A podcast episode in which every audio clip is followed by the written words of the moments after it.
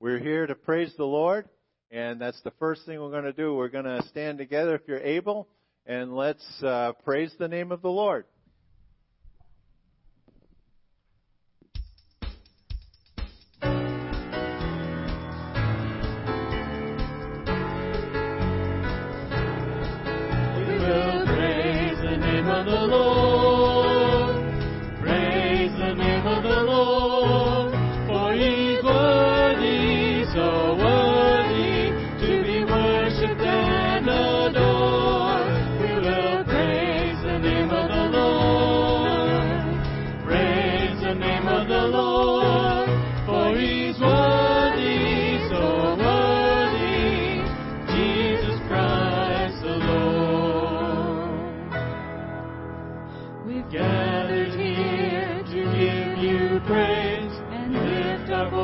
To you today. We've come together in Jesus' name.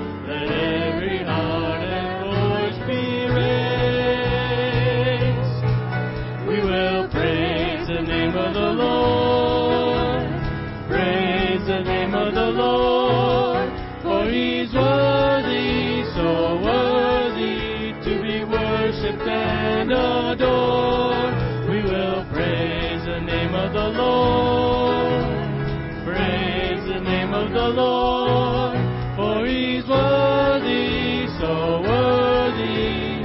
Jesus Christ the Lord, we will praise the name of the Lord. Praise the name of the Lord, for he's worthy, so worthy to be worshipped and adored. We will praise the name of the Lord the Lord.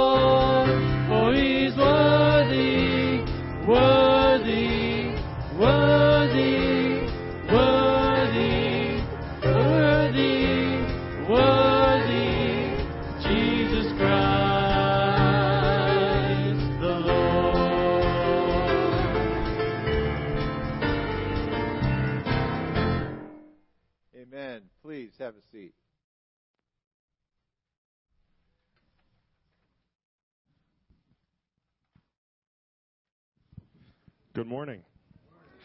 Welcome to Three Lakes Evangelical Free Church. I am Ian. I'm uh, one of the pastors here, and we're super excited for you to be with us. If you're new or haven't been here for a while, or just have a prayer request, there's these sheets just in front of you in the uh, in the pew in front of you. If you want to just fill that out, you can put it in one of the um, baskets in back. We just love to connect with you, or if excuse me, or if you do have a prayer request, um, we would love to to pray for you.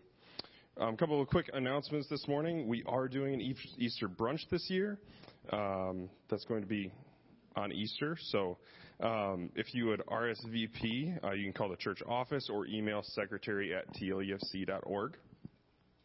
Men's Fellowship Bible Study is getting back going. Um, Pastor Tim and Bob are leading it. It's going to be. Which Saturday is it, Bob? Second Saturday every month. So this coming Saturday, Romans 11. So if you want to uh, join them for that, 8 to 9 a.m. Uh, and then Common Ground is coming up, March 18th, ladies, at 6:30. It'll be downstairs, or you can do it via Zoom. And finally, daylight savings is coming up, so don't forget about that. Uh, with that, I'm turning it over back to Eric. Thanks, Ian.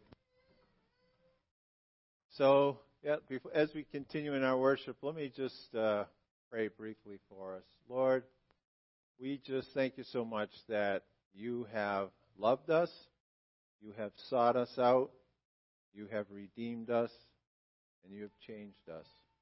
Lord, we come to worship you because of all that. Lord, I pray that as we worship this morning, that you would show each of us something of yourself this morning. We welcome you into our service. We praise you and we worship you. Jesus' sake, amen. So we're going to read some scripture together. We'll read it responsively. So if you would um, read with me as we look at the uh, the words as they appear on the screen. This is from the book of John. We're actually focusing on Christ and uh, who he is in this grand scheme of the universe. And so this is a passage from from the book of John, and then we'll read one from the book of Colossians in a little bit. So let's read responsively together.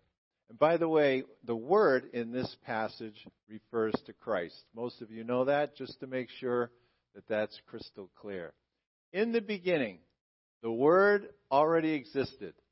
The Word was with God, and the Word was God. He existed in the beginning with God. God created everything through Him, and nothing was created except through Him. The Word gave life to everything that was created, and His life brought light to everyone. The light shines in the darkness, and the darkness can never extinguish it. So the Word became human and made his home among us. He was full of unfailing love and faithfulness, and we have seen his glory, the glory of the Father's one and only Son. Stand together and worship with us.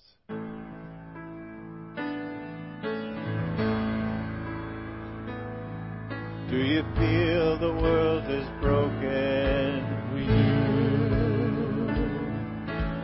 Feel the shadows deepen? We do.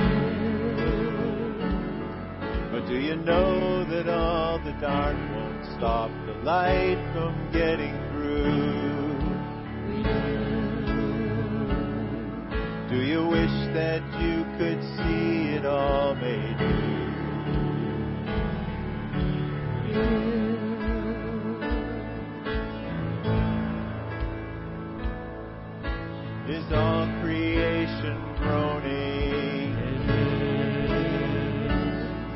Is a new creation coming. Is the glory of the Lord to be the light within our midst? Is it good that we remind ourselves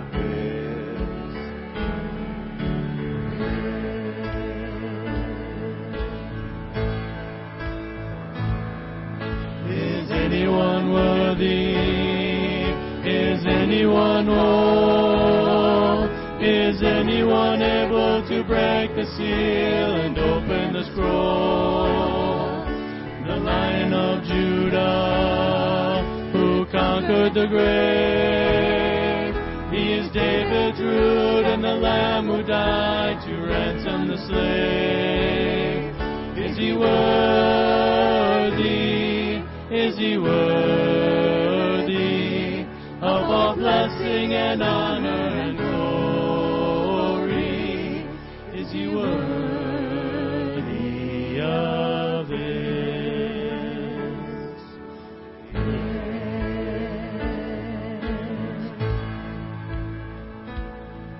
Does the Father truly love us?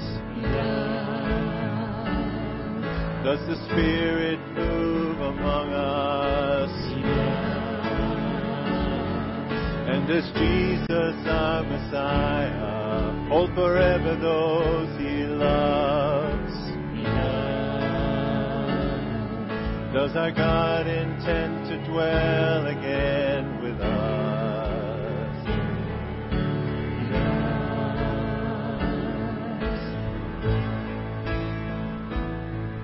Is anyone worthy? Is anyone? Is anyone able to break the seal and open the scroll? The Lion of Judah, who conquered the grave. He is David's root and the Lamb who died to ransom the slave from every people and tribe every nation and tongue. He has made us a kingdom and priests to God to reign with the Son. Is he worthy?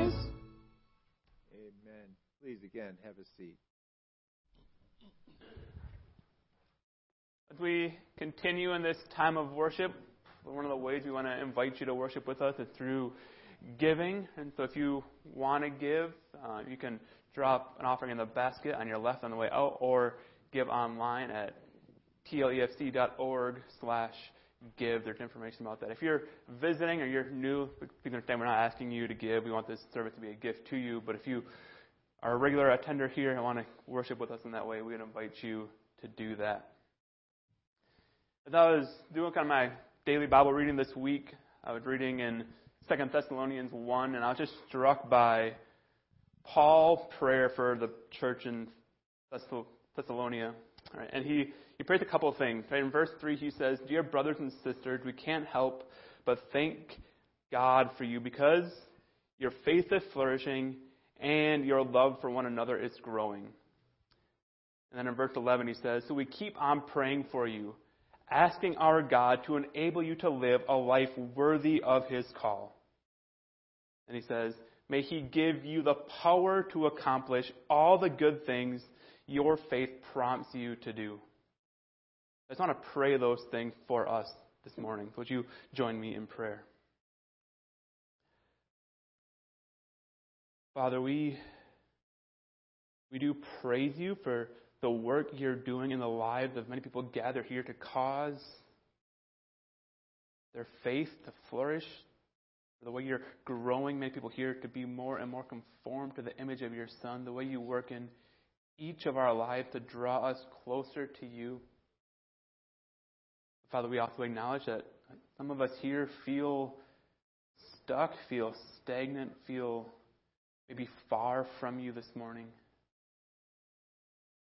For those of us who are in that position, God, we pray that you would work, that you would reveal yourself more and more to us, that you would spur us to growth, that you'd spur us to an increased knowledge of who you are, that you would cause our faith to flourish.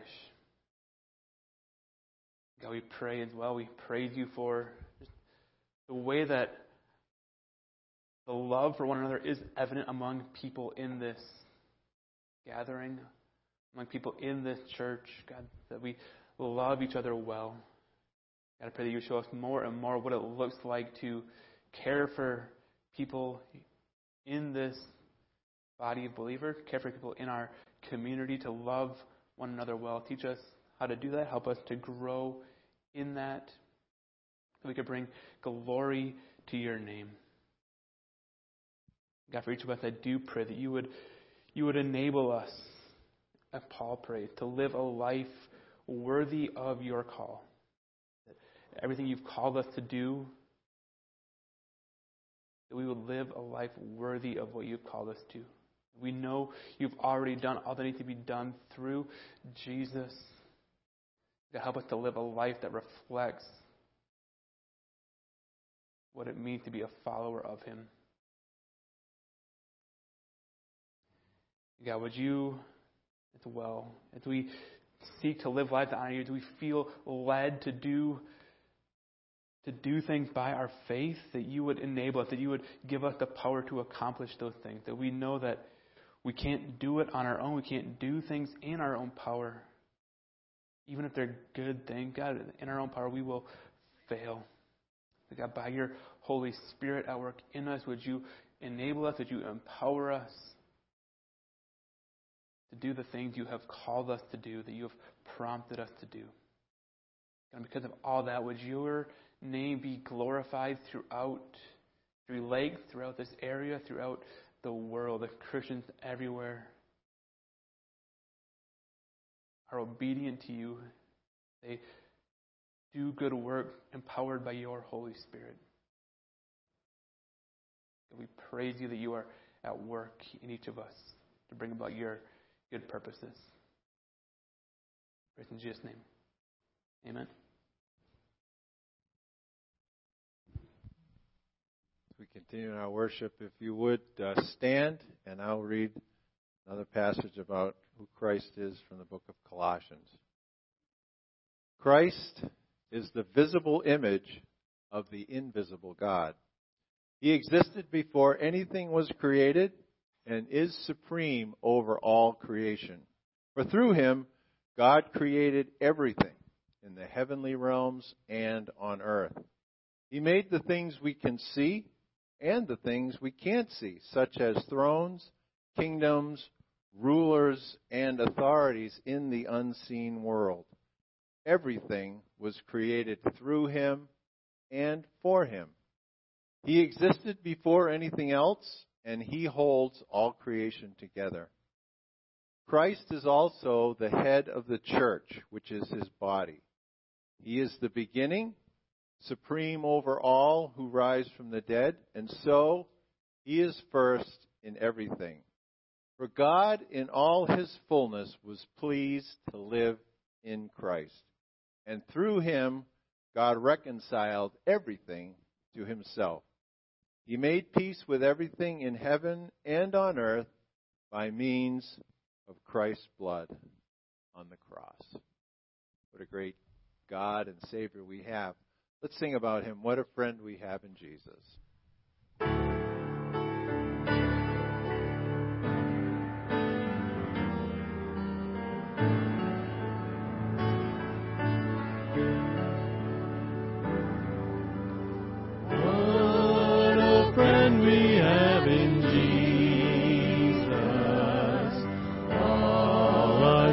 And griefs to bear.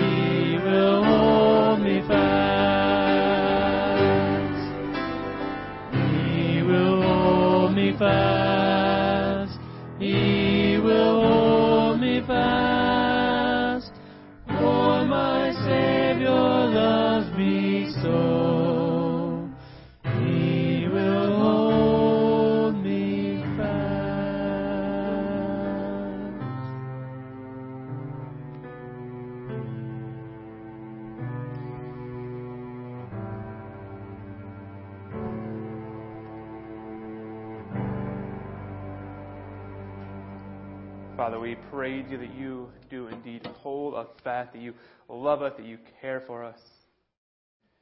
You do not forsake us. God, help us to worship you, praise you in light of that. Let's hear your word this morning, trusting that you are a good God who loves us and holds us fast. Pray in Jesus' name. Amen. If you're going to compile a list of like least newsworthy jobs ever. Like seems like lexicographer would be high on that list. Like a lexicographer is someone who compiles dictionaries. It's like seems like a not very newsworthy uh, profession. Like, put a bunch of dictionaries together. Like what could be less newsworthy than that? And yet, like every year, the people at the Oxford English Dictionary create a little buzz little news by releasing their list of new words they've added to the dictionary for that year.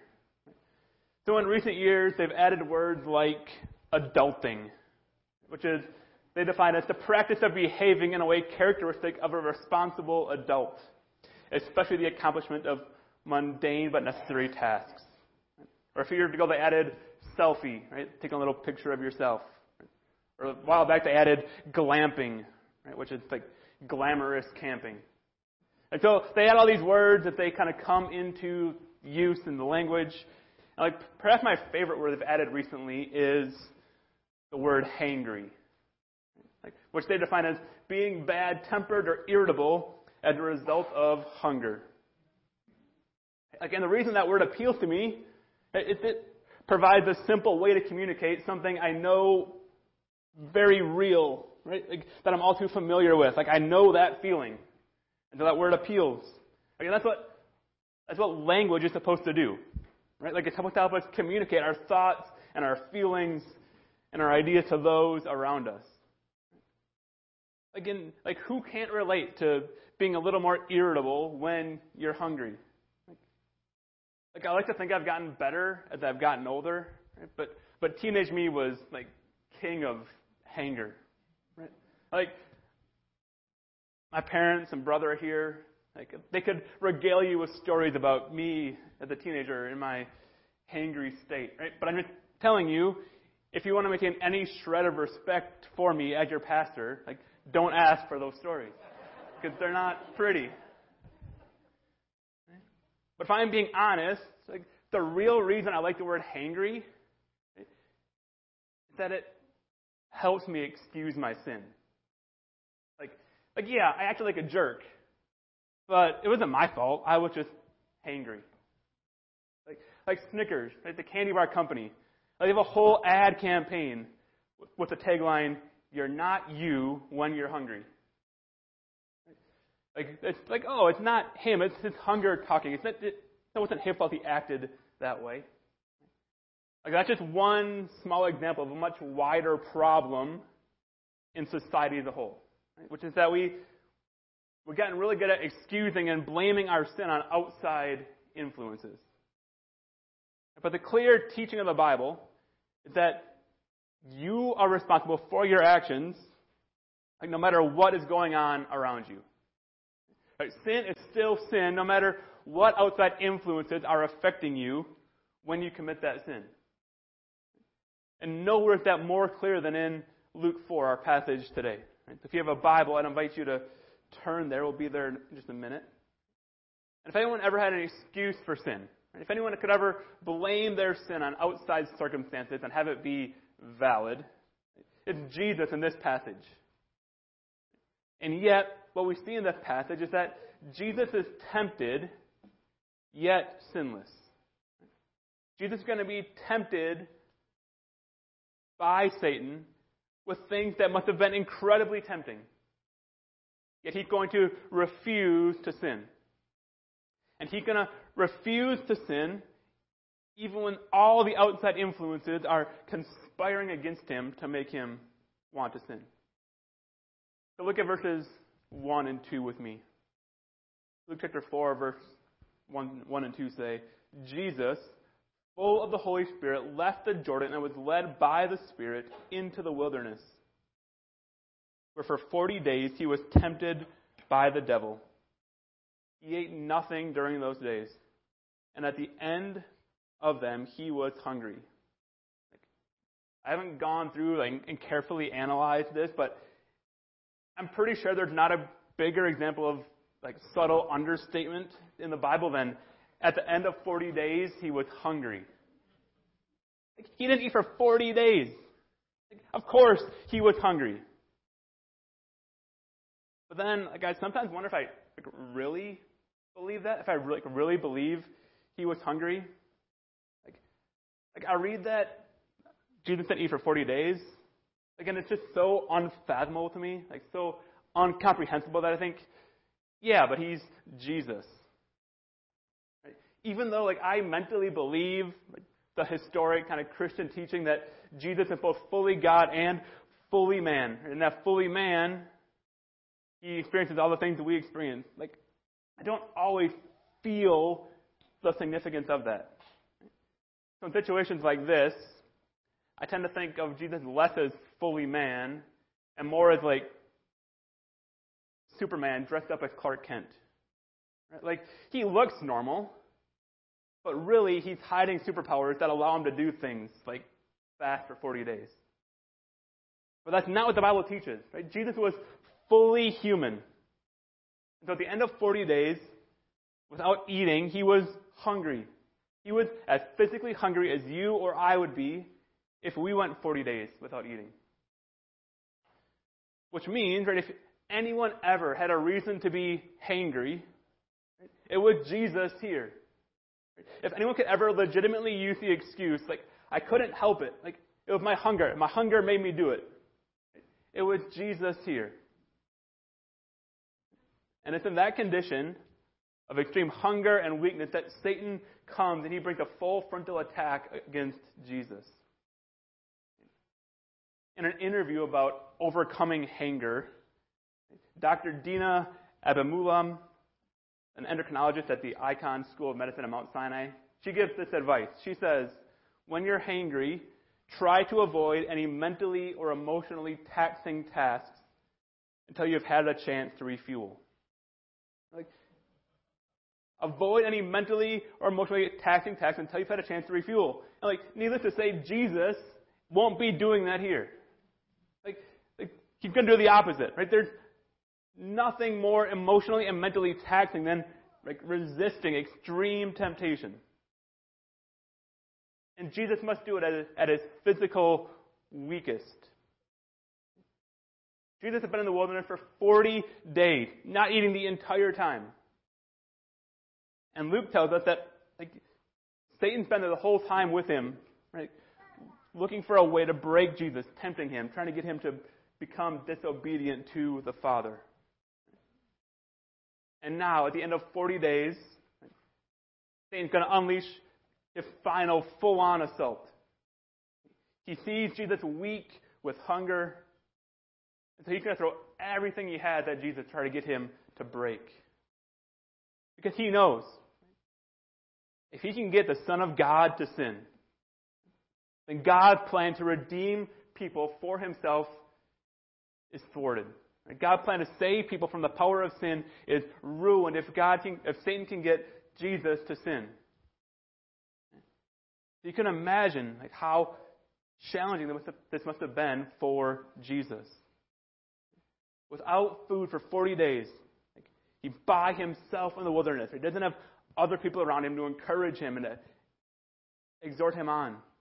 He's exhausted from already having resisted Satan for 40 days. This must have been a, a time of deep trial for Jesus.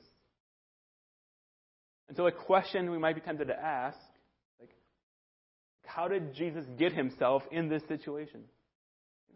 Or often, when we're in the midst of trials, we ask ourselves, like, how did I get here? Like, why am I in this situation? Like, God, why me? Why am I here? Like, what went wrong? But in Jesus' case here, we get the answer. It's right there in verse 1.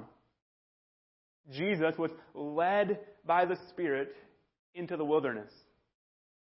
God the Holy Spirit leads Jesus into the wilderness in order to have this encounter with Satan.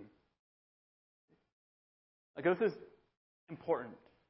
Because, like, so often when we go through trials, when we're battling temptation to sin, it it's so easy to question and to wonder, like, like where is God?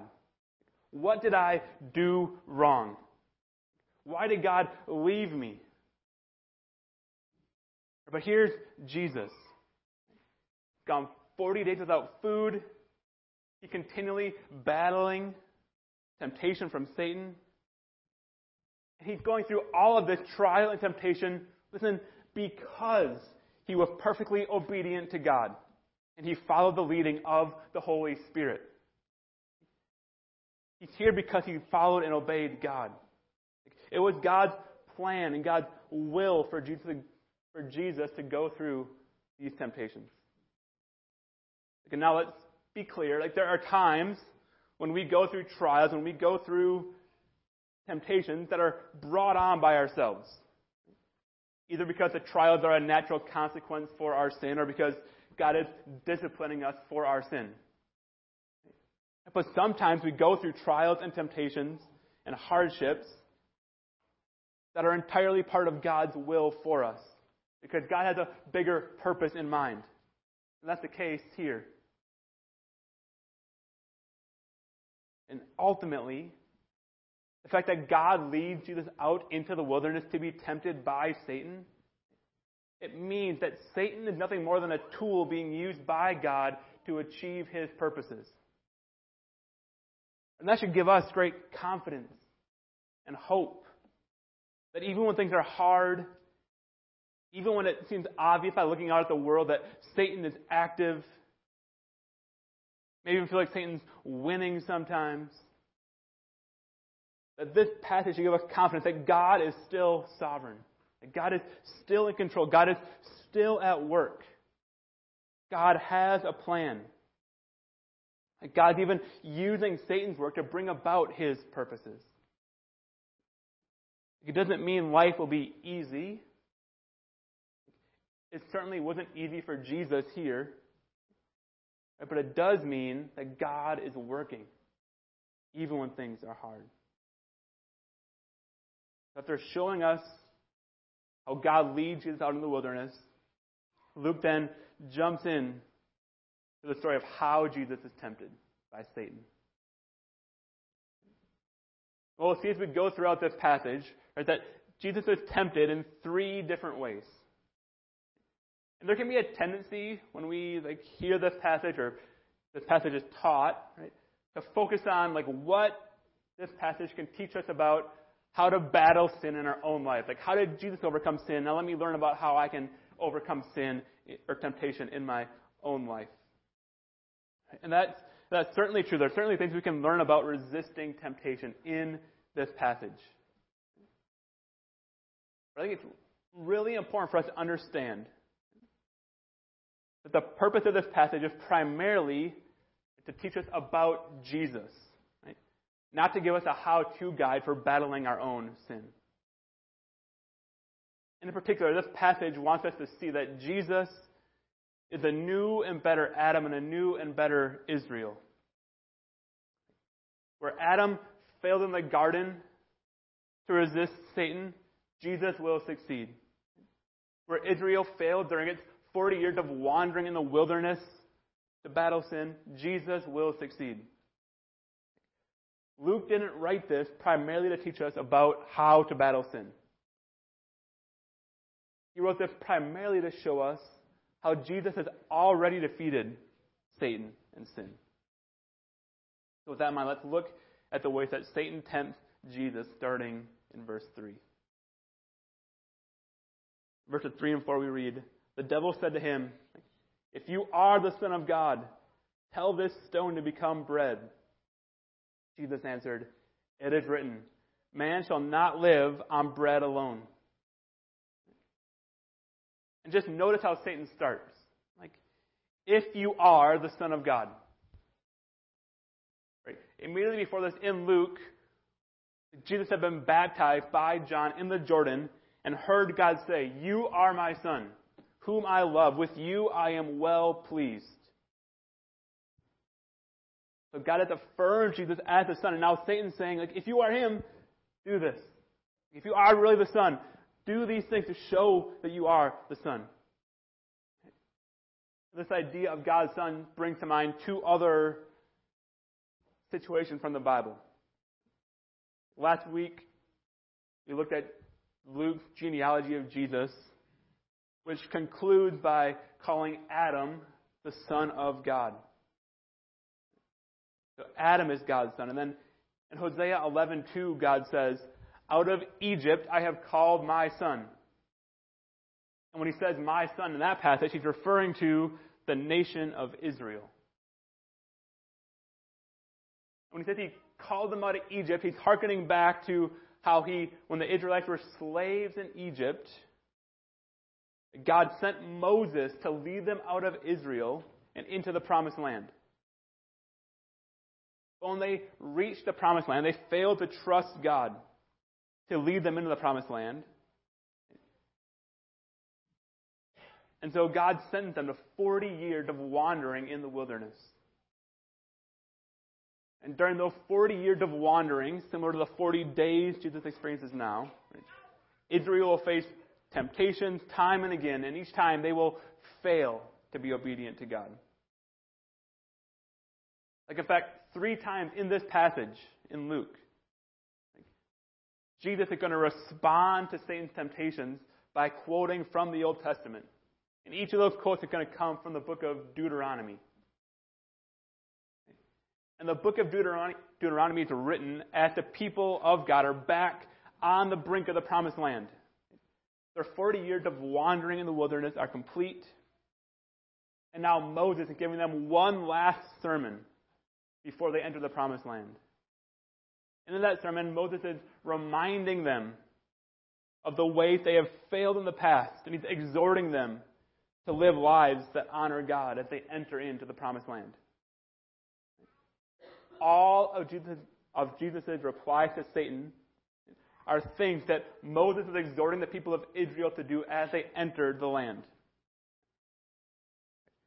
So the Old Testament, we see these two other sons, right? We see Adam, we see Israel.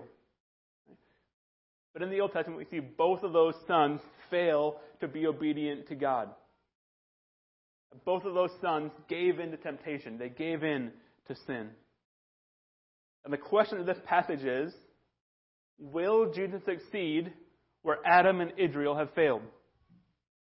Or can Satan lead him into sin, just as he did with Adam and Israel? In other words, the question at stake here is the question we just sang in the song. Right? Is he worthy? We just sang, is anyone worthy? Is anyone whole? Right? Is anyone able to break the seal and open the scroll? And that song comes from Revelation 5, where John says, I saw a mighty angel proclaiming in a loud voice, Who is worthy to break the seal and open the scroll. But no one in heaven or on earth or under the earth could open the scroll or even look inside it. I wept and wept because no one was found who was worthy to open the scroll or look inside. Adam isn't worthy. Israel isn't worthy. You and I certainly are not worthy. We need someone who is worthy to open the scroll for us. And if there is no one worthy, then we are without hope. God's plan to save a people for himself hinge on someone being worthy. So therefore, because God's plan hinges on the Son being worthy, Satan's plan hinges on showing that the Son is not worthy. In a real way, like the war over the fate of the universe is fought over that question, right? Is anyone worthy? And one of the key battles in that war plays out right here. With Satan seeking to prove that the Son is not worthy, and Jesus seeking to prove that he is. So Satan starts his attack by first tempting Jesus with provision. So as we said, like Jesus had not eaten for 40 days, right? He's incredibly hungry. Normally, like I wouldn't find a loaf of bread that tempting. Like, bowl of ice cream, sure, right? Like a loaf of bread, whatever, bread's fine, right? But if I hadn't eaten for 40 days, the idea of a loaf of bread they turned this rock into a loaf of bread must have been incredibly tempting. And of course, like Jesus could have done it. Right? Just a few chapters, he could have turned water into wine. Right? He could have multiplied loaves and fishes. He could have done it. Right? And Satan is inviting him here to use his special relationship with the Father to make his life just a little bit easier, to take a little bit of a shortcut. But if Jesus does that, his mission fails. In Hebrews 2, we read, For this reason, he had to be made like them. That Jesus had to be made like us, fully human in every way, in order that he might become a merciful and faithful high priest in service to God, and that he might make atonement for the sins of the people. Because he himself suffered when he was tempted, he is able to help those who are being tempted. If Jesus takes the shortcut, if Jesus turns the stone into bread, then he didn't suffer the same way we do when we're tempted. And if that's true, then he would have been unable to help us in our temptation. He would have been unable to make atonement for our sin. But thankfully, Jesus doesn't do that. He doesn't take the shortcut. He doesn't take the easy way out. Instead, he responds by quoting Deuteronomy 8 and saying, Man shall not live by bread alone. Israel, throughout their time in the wilderness, complained over and over again about their hunger, and they allowed their hunger to lead to complaining and to disobedience. But Jesus here, by quoting this passage, he shows that he is the true and better Israel by refusing to do the same thing. Jesus chooses obedience to God over his desire for food. And so Satan's first attempt at causing Jesus to sin fails. So he tries a different tactic. Picking up in verse 8, verse 5, we read, The devil led him up to a high place and showed him in an instant all the kingdoms of the world. And he said to him, I will give you all their authority and splendor. It has been given to me, and I can give it to anyone I want to. If you worship me, it will all be yours. Jesus answered, It is written, Worship the Lord your God and serve him only. So after trying and failing to tempt Jesus with provision Right? Satan now tries to tempt him with power. And if you're like me, right, you, the first thing you think when you read this passage is, like, is Satan telling the truth? Can he really make this offer. But it's worth noting that Jesus doesn't argue with Satan's claim to have this power. And in fact, in the book of John, Jesus several places calls Satan the ruler of this world. So there is a sense right, that Satan's offer is valid. He really can offer what he's offering here. All Jesus needs to do to get that power is to bend the knee and worship Satan. But the kingdom that Satan offered is earthly and temporary. And God's plan for Jesus is for him to have an eternal and heavenly kingdom. Part of God's plan to give Jesus that kingdom involves him having to endure the pain of the cross. And so Satan's temptation here is to avoid that pain, avoid the pain of the cross, and to receive the power early. Like all Jesus needs to do to both avoid the cross and receive unimaginable power and glory is worship Satan. You'll get to avoid pain and suffering, and you'd also get to get glory and power. That's a double whammy of temptation that any of us in our own power would succumb to. Avoid pain, get glory. That sounds great. But if Jesus succumbs to that temptation, then he is not worthy. He will have power and might for a little while. But he will not be able to open the scroll and receive eternal blessing and honor and glory. And if he's not worthy to open the scroll, right, then we are without hope. We would have no hope of our sins being forgiven. We'd have no hope of spending eternity with Him in the new heavens and the new earth. If Jesus is not worthy, if Jesus gives into this temptation, we are hopeless. But thankfully, Jesus doesn't give in. And instead, he responds by saying, Worship the Lord your God and serve him only. This reply from Jesus again comes from Deuteronomy. Right? As the people are preparing to enter the promised land and after their 40 years of wandering in the wilderness.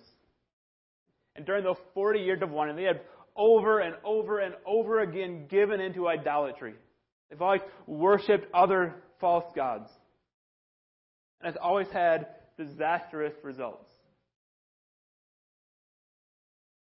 And so, by resisting this temptation to idolatry, where Israel failed, Jesus is once again showing that he is the true and the better Israel. That he is succeeding where they have failed. That he is the true Son. So Satan's now been thwarted twice. He's not ready to give up just yet. Picking up the passage in verse 9, we read The devil led him to Jerusalem and had him stand on the highest point of the temple. If you are the Son of God, he said, throw yourself down from here. For it is written, He will command His angels concerning you to guard you carefully. They will lift you up in their hands that you will not strike your foot against the stone. Jesus answered, It is said, Do not put the Lord your God to the test. Having failed to tempt Jesus with provision, having failed to tempt him with power, Satan now tempts Jesus with protection. And Satan starts this temptation by quoting scripture at Jesus. Like, you know how, again, movies, it's often like super easy to know when the bad guy shows up? Like, the music changes. You can tell by his look, like, oh, hey, that's, that's the bad guy. Like, we just watched Toy Story with our girls.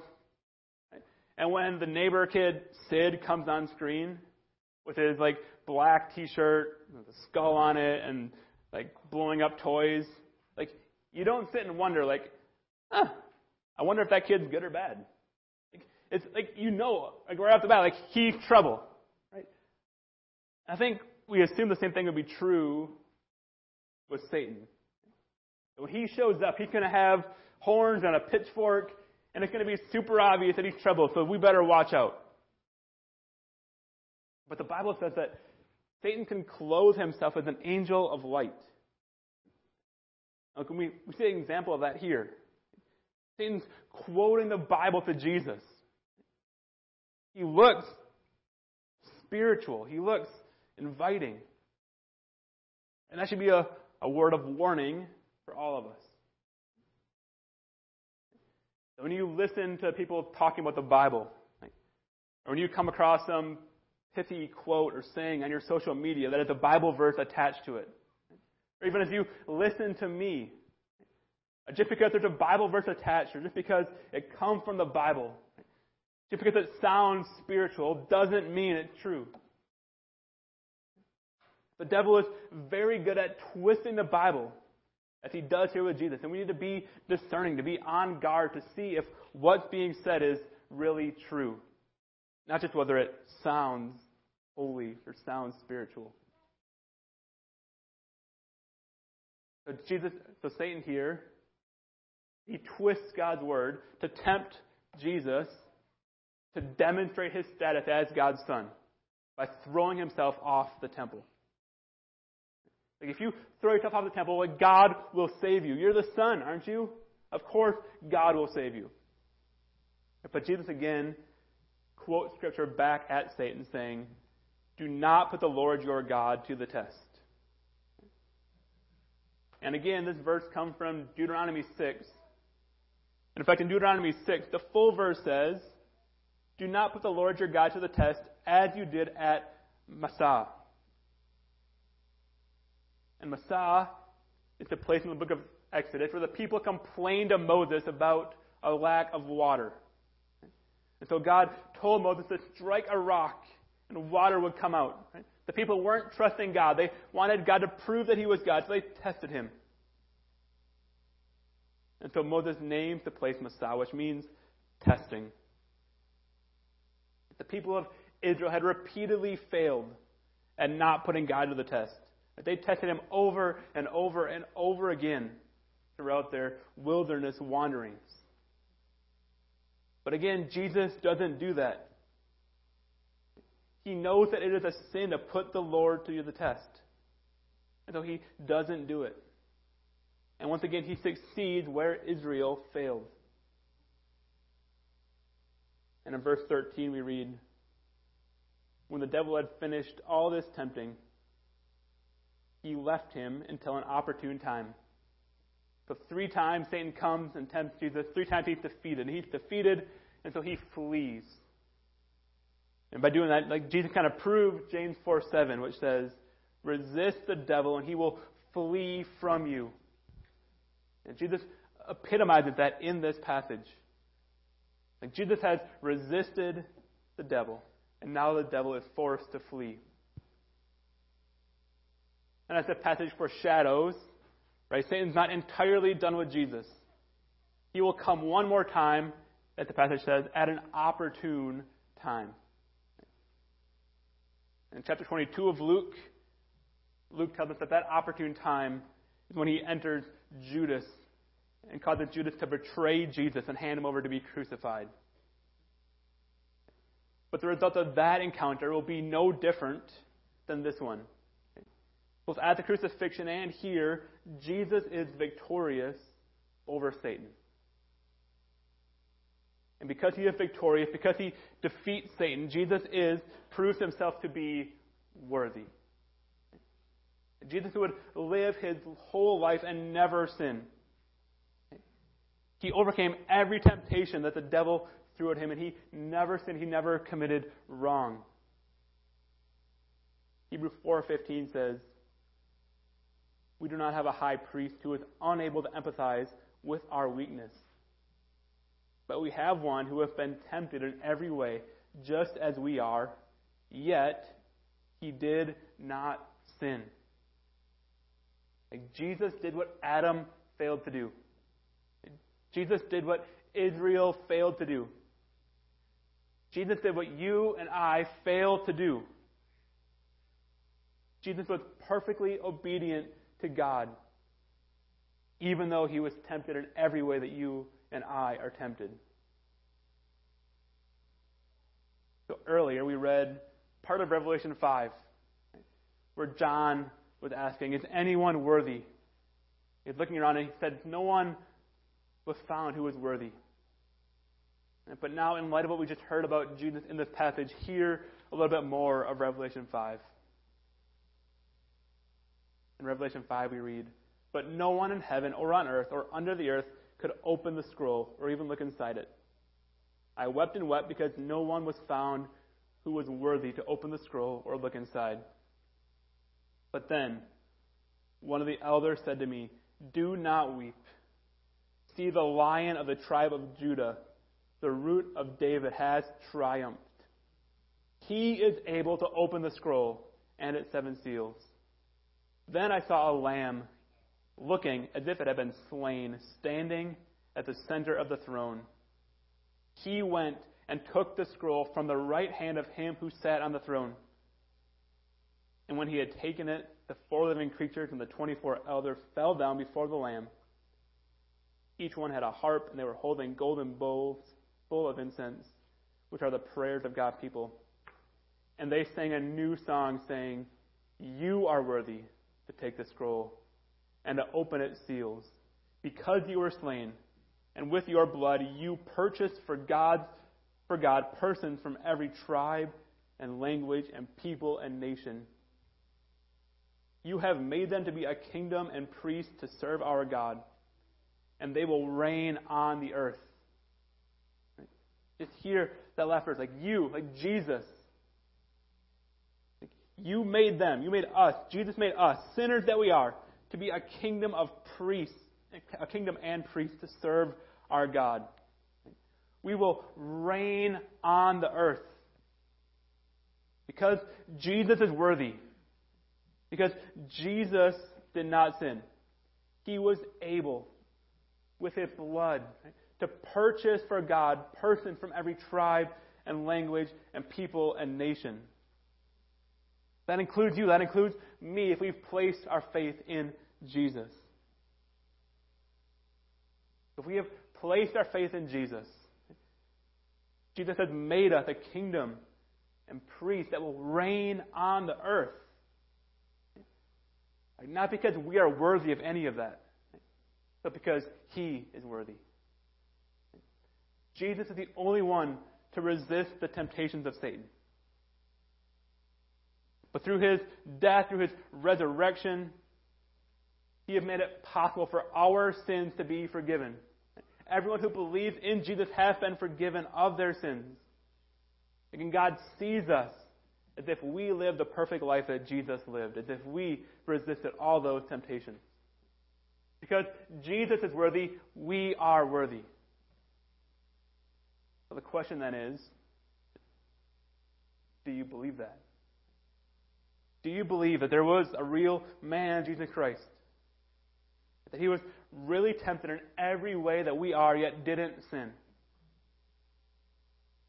That he was really crucified and buried and raised again? And then, do you believe that your sin has separated you from God? And that the only way to be made right with God is through faith in that Son? And if not, then I'd invite you to place your faith in Him. That is your only hope. Only He is worthy. But if you do believe that, if you've Probably many of you have believed that for a long time. So then the question becomes are you rejoicing in that? Like, do you really feel the joy that comes with the truth of this passage? But does the fact that God sent his son and that that son lived a sinless life and defeated Satan that the fact that that son died for you so that you could be victorious over Satan and worthy to be a, a kingdom and a priest, that that move you to joy and obedience? Or does it feel old and mundane and like something you know but doesn't really impact how you live? Do you feel the joy of the fact that Jesus defeated Satan? Or is it just a, a doctrine you know you're supposed to believe but isn't real? If you're a Christian, yes, like this passage has some guidance on how to fight temptation. But primarily, like this passage is an invitation to remember and to marvel anew at what Jesus did. When Adam failed, when Israel failed, when you and I failed, Jesus succeeded. He is worthy. Let's pray.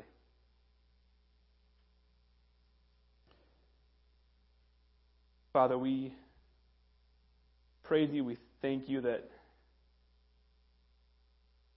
Jesus is worthy. We were without hope that there was no one worthy, but you sent your Son.